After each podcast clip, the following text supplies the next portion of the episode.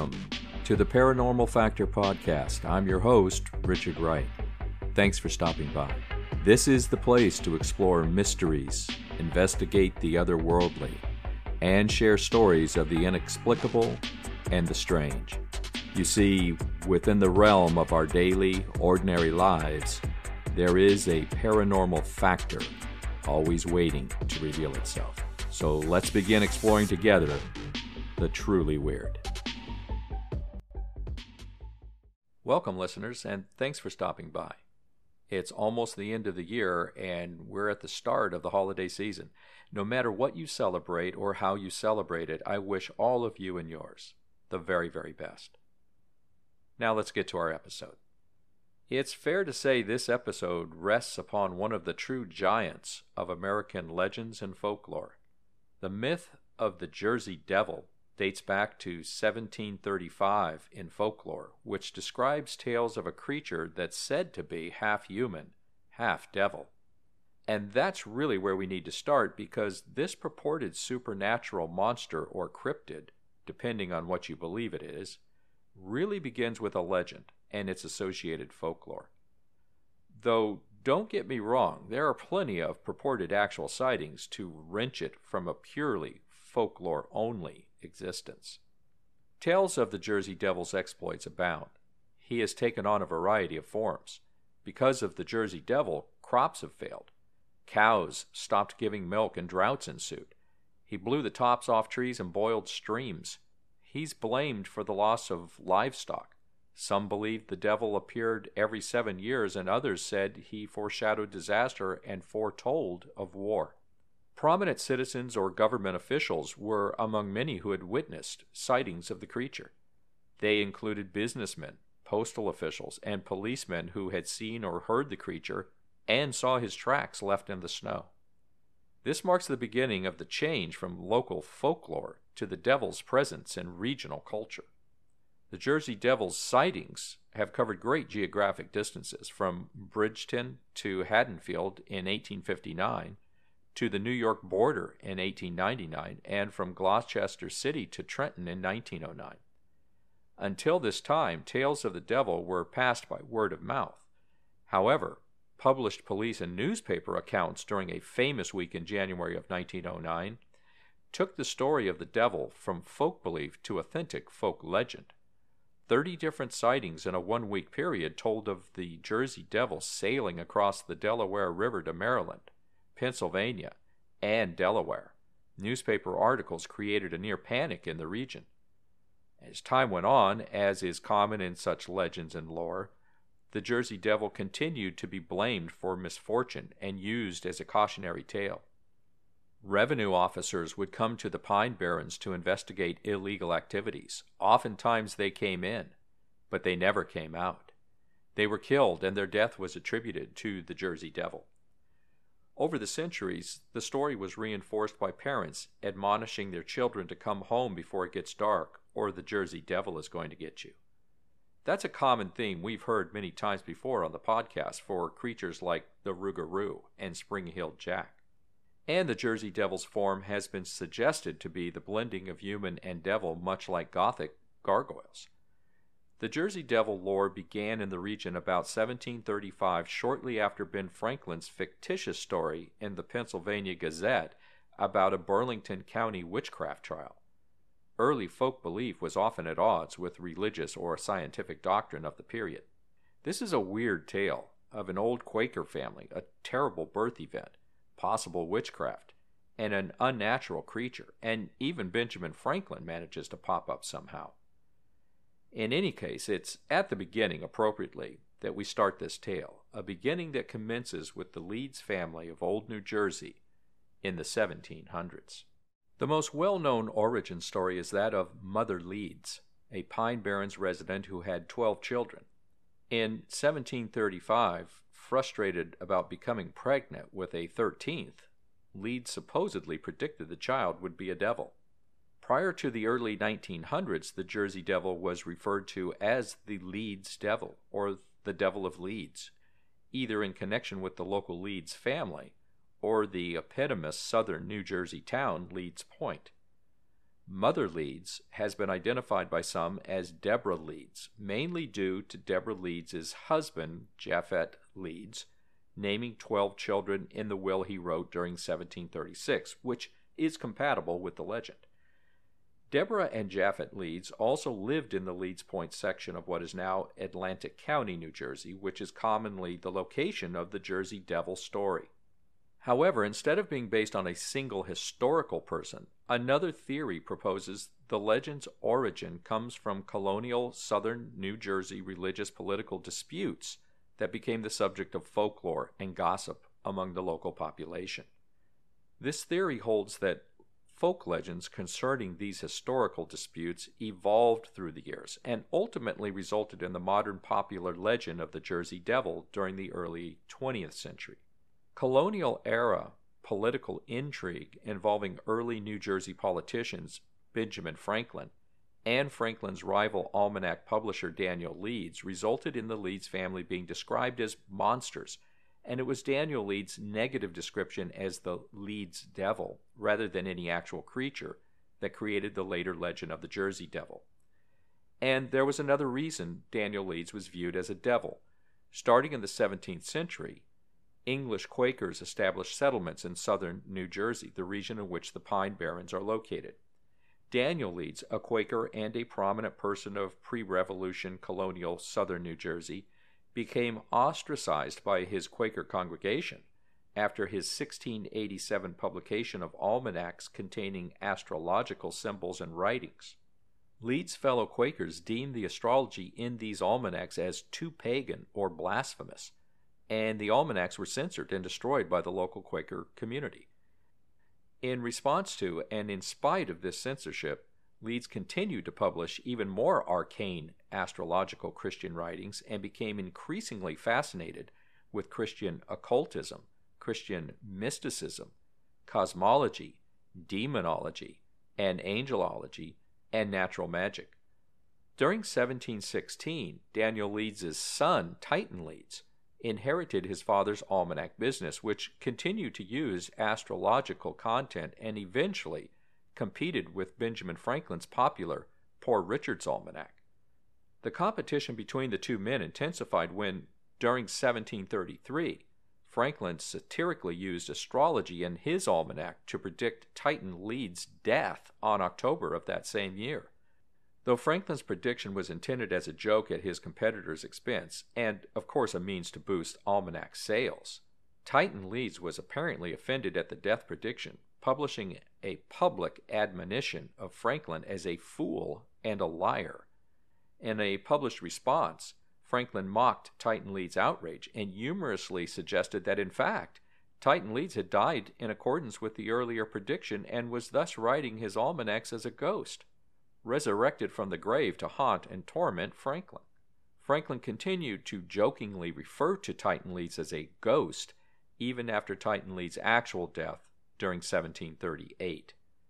Daniel Leeds' blasphemous and occultist reputation, combined with Benjamin Franklin's later continuous depiction of Titan Leeds as a ghost, may have originated or contributed to the local folk legend of a so called Leeds devil lurking in the Pine Barrens. But let's get back to that really juicy story of how the Jersey Devil actually came to exist. According to the legend, which has some slight variations depending upon the storyteller, an Estellville resident known as Mother Leeds learned that she was expecting her 13th child and out of sheer exasperation exclaimed, Let this one be the devil. Months later, Mother Leeds went into labor on an unusually stormy night, complete with howling winds, thunder claps, and lightning bolts illuminating the dark skies. Makes for quite the visual image, doesn't it? The baby boy she delivered appeared normal at first, but within minutes began to grow at an accelerated rate while sprouting horns, talons, and large leathery wings. The monster child brutally attacked its family members and the midwives attending to Mother Leeds.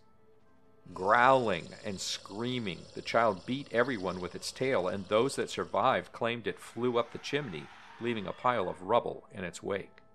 The creature took to the skies and has been haunting the Pine Barrens ever since. In some versions of the tale, Mother Leeds was supposedly a witch, and the child's father was the devil himself. Some versions of the legend also state that there was a subsequent attempt by local clergymen to exorcise the creature from the Pine Barrens. According to another version of the legend, the infant morphed into a creature with the chest of a man, but he had the head of a horse and had wings of a bat and feet of a goat, and a long serpentine tail. Maybe. You see, there seems to be so many descriptions of the Jersey Devil. It's also been characterized over the years by witnesses as having the face of a horse, the head of a dog adorned with deer antlers, the body of a kangaroo, expansive leathery wings, a forked tail, and razor like talons, and standing over six feet tall. Regardless of what it looks like, however, it has been terrifying the people of South Jersey for the last 275 years. So, what actually happened? Well, for starters, the legend is treated like gospel by more than a few Pine Barrens families, but one idea is that Mother Leeds actually did give birth, but to a deformed baby rather than an actual paranormal beast. During the 18th century, people sometimes thought a woman who gave birth to a deformed baby was a witch. Maybe Mother Leeds hid the baby so she wouldn't be called a witch. And then maybe one day it escaped from the house and neighbors saw it and thought it was a devil. After that, when people saw something strange or frightening, they blamed it on the Jersey Devil. Over the years, many people have reportedly seen the Jersey Devil. It has been seen all over New Jersey, not just in the Pine Barrens where it was figuratively or literally born. People often see the devil flying and screeching. People also see the devil's hoof prints, which look like those of no other creature known to man. One of the first reported Jersey Devil sightings was in 1812 when Joseph Bonaparte, Napoleon's older brother, claimed he saw the Jersey Devil while hunting near his Bordentown estate. Sightings occurred and the legend grew, fueled by animal attacks, strange footprints, and reports filed by eyewitnesses who supposedly encountered the beast. Commodore Stephen Decatur was an American naval hero in the early 19th century. According to legend, he visited the Hanover Mill Works to inspect his cannonballs being forged. While there, he visited a firing range and sighted a flying creature flapping its wings. He fired a cannonball directly upon it, and it had no effect. The creature simply flew away. The Jersey Devil was also seen with a ghost. Captain Kidd buried his treasure in Barnegat Bay and beheaded one of his crew so that the man's ghost would stay there to watch it. People have seen the headless pirate and the Jersey Devil walking on the beach in marshes. They have even reported seeing the Jersey Devil swimming with a mermaid. Wow. Occasionally, there is an upswing in sightings that leads to a panic. The most sightings of the Jersey Devil occurred during one week in January 1909. Over a thousand people in New Jersey, Maryland, Delaware, and Pennsylvania saw the devil. Early Sunday morning, people in Burlington started to see the Jersey Devil on the street and flying through the air. They later found strange hoofprints in the snow. Other people began to find hoofprints from the devil on the trees, roofs, and in the middle of the road.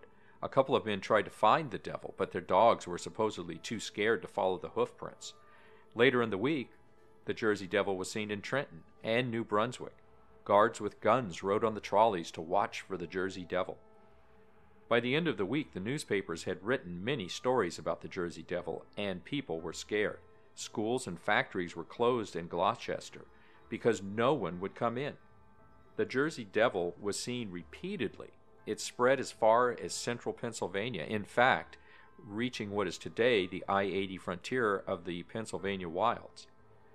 The Clinton Democrat broke the story on January 28, 1909, when the Jersey Devil was spotted in Williamsport. The Leeds Devil, mysterious tracks seen in snow in Jersey found in Williamsport, read the headline. Some creature had left footprints in the snow in the backyard of a home, hopping back and forth over a tennis net. Tracks were also found on a golf course north of the city, looking like either pony or canary tracks, depending on exactly where you stopped to check. Two days later, the Jersey Devil had moved west toward Lock Haven. It was spotted at what today would be the conjunction of the I 80 frontier, dark skies, and Pine Creek Valley and Pennsylvania Grand Canyon landscapes of the Pennsylvania wilds. Night watchman E.W. Rogers saw the thing fly overhead just after midnight during his shift at the paper mill. He describes it as having a long neck, large head with fiery eyes, has two legs about three feet in length, and a forked tail about five feet long, the newspaper reported. It appears to be about ten feet long from its head to the tip of its tail, and is an unsightly creature that would frighten almost any person. A couple of days later, the Jersey Devil had moved downtown. Charles Poorman woke up to hear something on his roof. Going outside, he found tracks in the snow resembling hooves. As the sun rose, he propped a ladder up and let his neighbors go and look. The same night, Henry Stricker was working a shift at the Clinton Fire Brick Works in Millhall when he spotted the creature, too. He said it was flying over the main building of the place, having the appearance of a huge bird with legs like that of an ostrich and hooves resembling those of a pony. The final sighting was February the 10th when railroad conductor William Callahan saw the Jersey Devil flying again over the paper mill. While leaving the powerhouse at the station, he spotted it flying a considerable height above. The description matched with a long neck, large head, and big wings. The creature flew off to the east, headed evidently back toward New Jersey, where it had come from in the first place. Eventually, people saw less of the devil, and life began to get back to normal. Nobody ever did figure out, however, what the creature was exactly, or what was spotted back then over the I 80 frontier. The Jersey Devil fad died out for a while until 1927 when a taxi driver in Salem City allegedly encountered the Jersey Devil while changing a tire. The man told the police that a winged creature was pounding on the roof of his cab. In 1960, several residents of Mays Landing heard horrifying screams in the night. There was no explanation for the noises, and people began to panic. Police hung flyers assuring residents that the Jersey Devil was a hoax, but a circus owner countered the appeal by offering a $100,000 reward for anyone who could capture the creature. No one received the reward. But these were not the only sightings of the Jersey Devil. No, there have been more recent ones, even an alleged photo and video. Devil in the Roadway, 1972. Mary Ritzer Christensen told Weird New Jersey that she got the heebie jeebies one night when she spotted the Jersey Devil on Green Tree Road. In southern New Jersey, Green Tree Road is a very long street that runs through several towns. Mary was leaving the town of Blackwood and heading toward Glassboro when she spotted a creature crossing the street in her rearview mirror. The animal was roughly 25 feet away from the back of her car. It had the head of a horse and woolly haunches like a goat, but it stood upright like a man and had a set of leathery wings. She described the figure as standing taller than the average man. Mysterious Deaths, 1980. Forest rangers are experts on the wildlife that inhabit the woods they patrol. But in 1980, Wharton State Forest Chief Ranger Alan McFarland saw something that both grossed him out and stumped his wild animal knowledge. He was called out to a South Jersey farm near the Wharton State Forest. The entire pack of the farmer's pigs had been brutally slaughtered in the middle of the night. The back of each pig's head had been eaten as if something perched on their backs and ate their brains.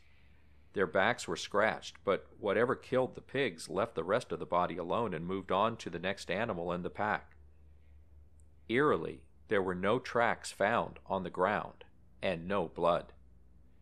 This type of attack is not normal behavior for many of the local animals. In all of his years of experience, Chief McFarland had never seen anything like it. The sight was horrifying to say the least. The mystery has never been solved. Locals believe that the only possible explanation to this case is that the Jersey Devil must have done it.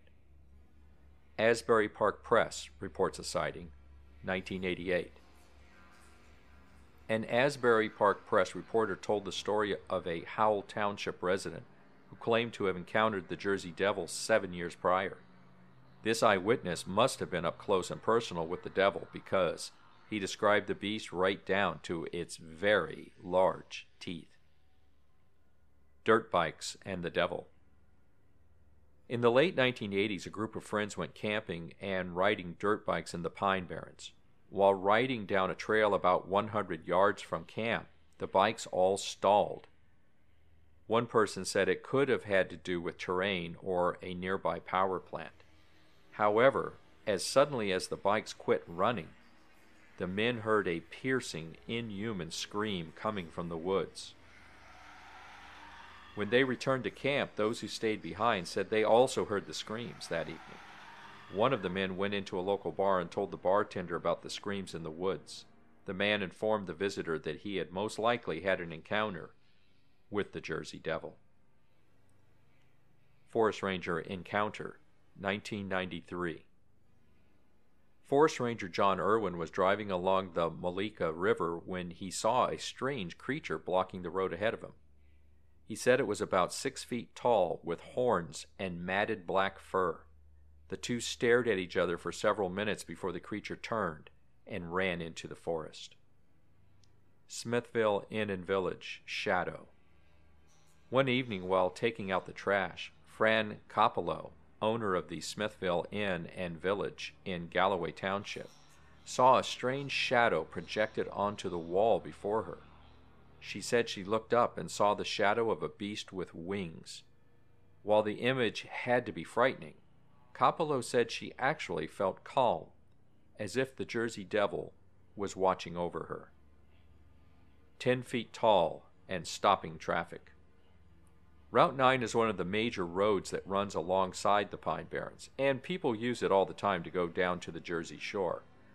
Around 10 p.m. at night, a man named Sonny was driving through the town of Bayville. Two cars driving ahead of him had to suddenly slam on their brakes when a disgusting creature emerged from the woods. He described it as being hairless, with strange, short ears and hooved feet. He also said it towered over the road standing nearly 10 feet tall. He said that it looked like every classic drawing of the Jersey Devil he had ever seen, and that it galloped at high speeds across the highway. Of course, many people told Sonny that this was just a deer, but he insists that he had seen plenty of deer driving at night before, and this was absolutely no animal he had ever seen. People in New Jersey blame the Jersey Devil for many things. They say the devil has caused crops to die, has brought on droughts, has knocked off the tops of trees and caused water to boil. It's rumored that the devil has also caused cows to stop giving milk and has killed livestock animals. Some people think the Jersey Devil provides a warning of war. It has been seen before almost every war since the American Revolution. It was also seen hours before Pearl Harbor was bombed in 1941. Talk about getting a bad rap. But not everybody thinks the Jersey Devil is bad. Some people think the Jersey Devil safeguards the pinelands by scaring away anyone who wants to destroy the land. Is the Jersey Devil real? Well, people have only caught glimpses of the Jersey Devil, and there is little actual proof that it exists. After the 1909 mass sightings, the scientific community was asked for possible explanations. Reportedly, science professors from Philadelphia and experts from the Smithsonian Institute thought the devil to be a prehistoric creature from the Jurassic period. Had the creature survived in nearby limestone caves? Was it a pterodactyl or a paleosaurus? New York scientists thought it might be a marsupial carnivore was it an extinct fissiped? However, the Academy of Natural Sciences in Philadelphia could not locate any record of a living or dead species resembling the Jersey Devil. But the search was on. Superintendent Robert D. Carson of the Philadelphia Zoo offered a $10,000 reward for the devil's capture. The reward remained uncollected. A later theory was the creature a Sandy Hill crane? The crane stands 4 feet high and is about 15 pounds. It has up to a nearly 7 foot wingspan and a fierce scream. Its ferocity when cornered is well documented, and this kind of crane will attack people, and it gyrates when flying. There are at least two known hoaxes associated with the Jersey Devil. Gordon Stein in Encyclopedia of Hoaxes noted the alleged footprints of the Jersey Devil during 1909 resembled a horse's hoof. According to Stein, a man later admitted he had faked some of these footprints. Jeff Timbles, in The World's Greatest Hoaxes, has claimed that Norman Jeffries was involved in hoaxing the Jersey Devil. Norman Jeffries, publicist for Philadelphia's Arch Street Museum and a renowned hoaxer, was well aware of the stories about the Jersey Devil. So when the museum proprietor, T.F. Hopkins, admitted that it was in danger of closure unless Jeffries came up with something to boost attendances, the publicist decided that a captive Jersey Devil would be the ideal crowd puller. He also planted non fictional newspaper stories about new sightings of the devil. During 1909, Jeffries, with his friend Jacob Hope, an animal trainer, purchased a kangaroo from a circus and glued artificial claws and bat wings onto it. They declared to the public they had captured the devil and it was displayed at the museum. Twenty years later, Jeffries admitted to the hoax. One thing seems to be certain whatever the Jersey Devil is, no one knows how to kill it. People have seen the devil electrocuted, exorcised, shot, bombarded, and burned, and nothing seems to affect it. It just has not died. For decades, Angus Gillespie combed the Pine Barrens, knocking on doors, chatting up strangers in taverns, slogging through trails in search of the Jersey Devil. Gillespie, a professor of American Studies at Rutgers University and a leading New Jersey folklorist, was not actually trying to track down the beast itself. He'd been researching the origin stories, gathering context so present and future generations of New Jerseyans can fully understand the Garden State's greatest legend. He wants to make one thing crystal clear. The Jersey Devil is evil, he said. He's known for slitting the throats of babies in their cribs. This is not a cartoon, it's a monster.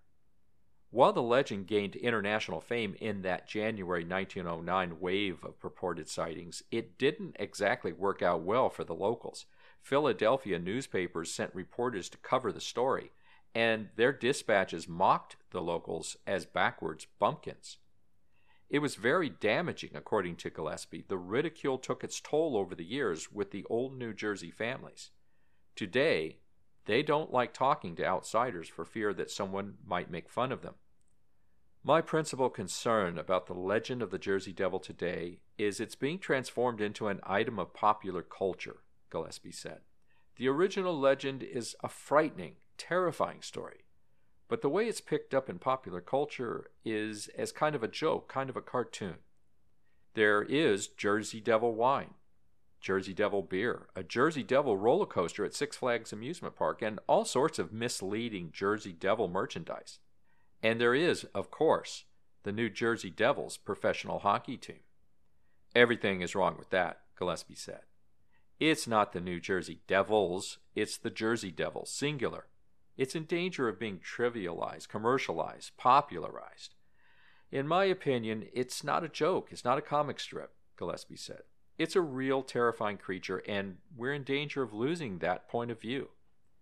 Since that manic week of sightings in 1909, people have continued to see the Jersey Devil, though not as much. People still find strange hoofprints and hear screeching coming from nearby woods. Some say there are as many sightings of the Jersey Devil as before. They say people just don't report the sightings because they don't want to appear crazy. Since the early industrial days of iron ore, southern New Jersey has seen some remarkable activity.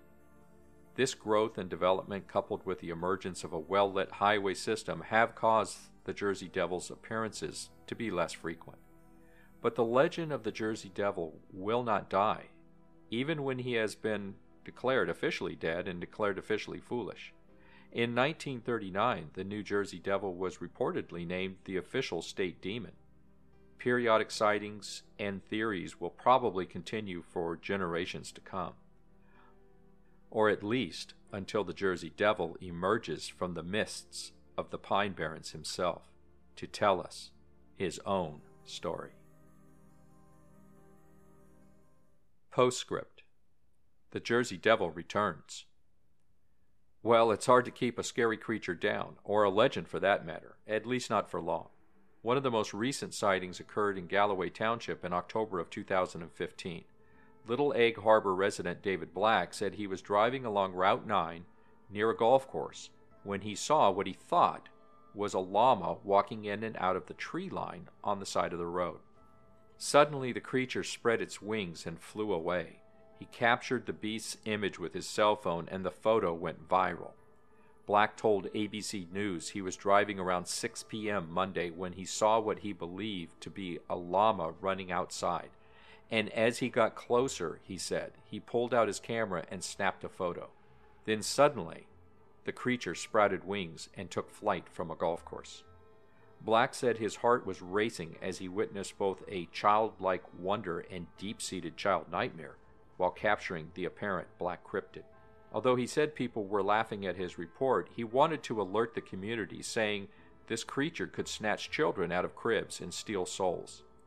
A few days after David Black supposedly captured the Jersey Devil with his cell phone's camera, Emily Martin shot a video of what appears to be the same creature after she spotted it on Old Port Republic Road near Leeds Point, less than nine miles from where Black said his encounter took place.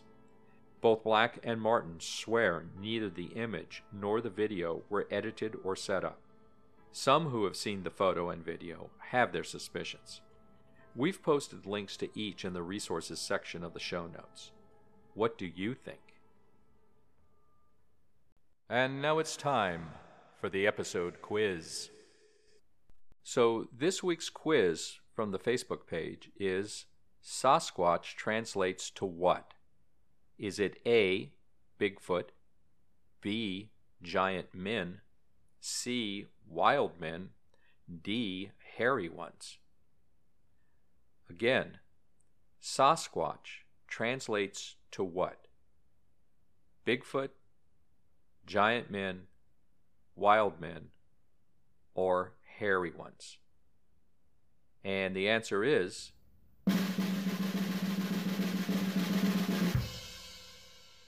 C. Wild men. Wild men is correct. Sasquatch is an anglicization of the name Sasquatch from the Halkomelem language spoken by First Nations people in southwestern British Columbia. It is commonly translated to mean wild men, an apt name for the hairy creature resembling a human being reported to exist in the northwestern United States and western Canada and said to be a primate between 6 and 15 feet tall. Many regions have differentiating names for the creatures. In Canada, the name Sasquatch is widely used, although often interchangeable with the name Bigfoot. The United States uses both of these names also, but it has numerous names and descriptions of the creatures depending on the region and area in which they are allegedly sighted.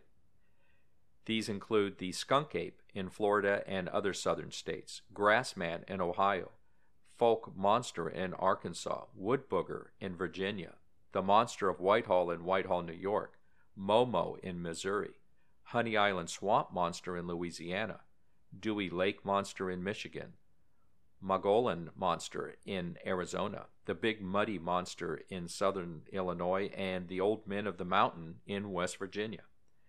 The term wood ape is also used by some as a means to deviate from the perceived mythical connotation surrounding the name Bigfoot. Other names include Bushman, Tree Man, and Wildman. But whatever name you call him, Sasquatch is the big boy of monsters, the apex of cryptids. Well, you're not going to want to miss next week's final episode of the season. We'll be having a first, our very first interview. I'll be interviewing Mr. Bill Kurd, an experienced medium. We'll discuss what mediums are, how they differ from what you see on television, and Bill will share some actual case experiences. And he'll be giving you some tips if you've ever considered being a medium yourself. So please join us next week for a great finish to our first year.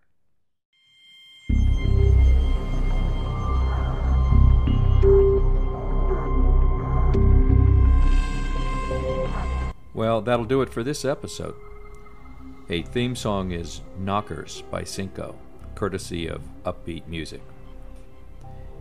Hey, before you leave, if you could, please do me just two favors. First of all, if you did enjoy the show, please leave a like on your favorite listening application. And secondly, if you liked what you heard, please spread the word. Love to have some new listeners out there to join you. I'm your host, Richard Wright. Keep your eyes open for the unusual, folks, and thanks for stopping by.